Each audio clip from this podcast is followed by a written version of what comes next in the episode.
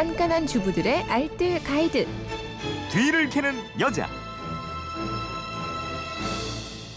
네, 생활에 꼭 필요한 정보들이 있습니다. 뒤를 캐는 여자 오늘도 곽지연 리포터와 함께합니다. 어서 오세요. 네, 안녕하세요. 네, 살다 보면 긴급한 일들이 참 많이 발생하게 되는데 네. 갑자기 사건 사고가 일어나면 당황하고 막 머리가 뭐 하얗잖아요. 그렇죠. 그래서 당연히 알고 있던 것들도 다 잊게 되는 경우가 많이 있습니다. 오늘 뒤를 캐는 여자에서는 긴급 상황 시에 위기에서 벗어날 수 있는 몇 가지 정보들을 준비해 봤는데요. 네. 먼저 현행 20개나 되는 긴급 신고 전화 이게 통합된다고 그러죠? 네, 그렇습니다.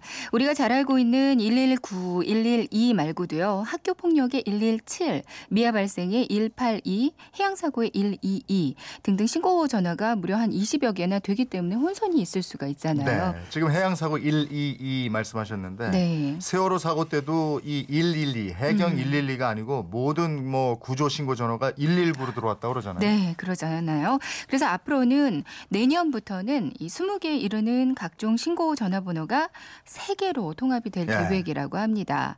그러니까 총각을 다투는 긴급 범죄 신고는 모두 112, 긴급 재난 신고는 119, 그리고 긴급 출동이 필요 없는 모든 신고나 상담 전화는 110으로 단일화가 되겠는데요. 네. 현재 병원이나 약국을 찾거나 응급 처치 안내 받을 수 있었던 좀 아이들 부모들에게는 참 유용했던 1339도 119로 통합이 돼 있는 상태입니다. 네, 네.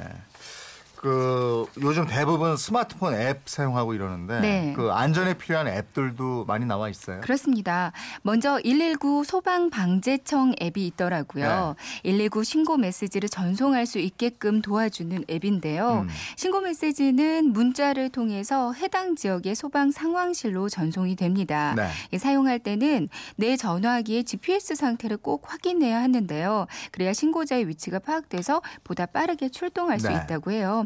119 신고라고 검색을 하시면 소방방재청 앱이 나오거든요. 네. 이거 설치하시면 되고요. 이용 약관에 동의하고 사용하시면 됩니다. 음. 그리고 또 한 가지 해외 안전 여행 앱도 있어요. 네. 이 외교부 모바일 한 라인인데요.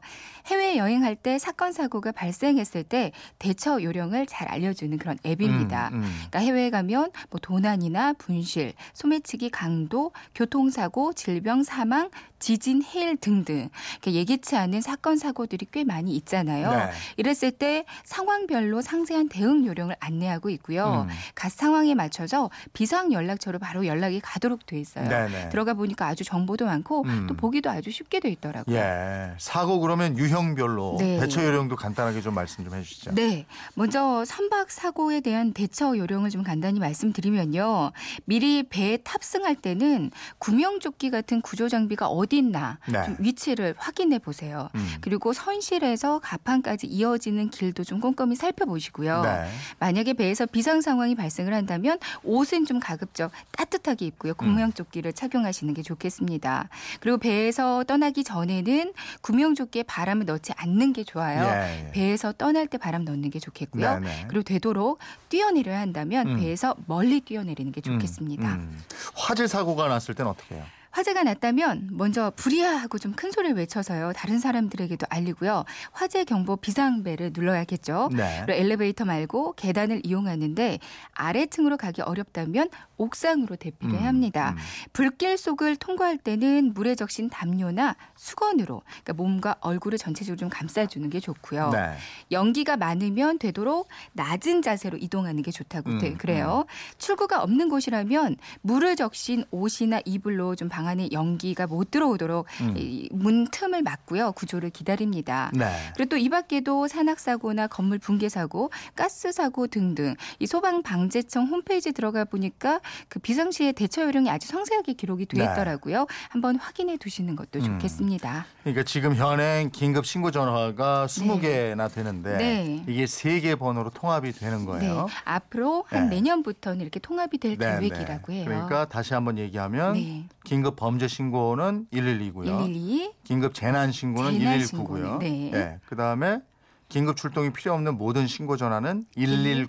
이렇게 세 개를 알고 있으면 돼요. 네. 그리고 번호를 잘 모르겠다. 어디로 전화해야 네. 할지 모르겠다 하면 무조건 110으로 전화하시면요. 네. 전화번호를 아마 안내해 주실 거예요. 그렇군요. 네. 예. 살림에 대한 궁금증은 어디로 문의하죠? 네, 그건 이렇습니다. 인터넷 홈페이지나 아니면 MBC 미니 또 휴대폰 문자 샵 8001번으로 보내 주시면 되는데요. 문자 보내실 때는 짧은 건 50원, 긴 건 100원의 이용료가 있습니다. 네, 지금까지 뒤를 캐는 여자 곽지연 리포터였습니다. 고맙습니다. 네, 고맙습니다.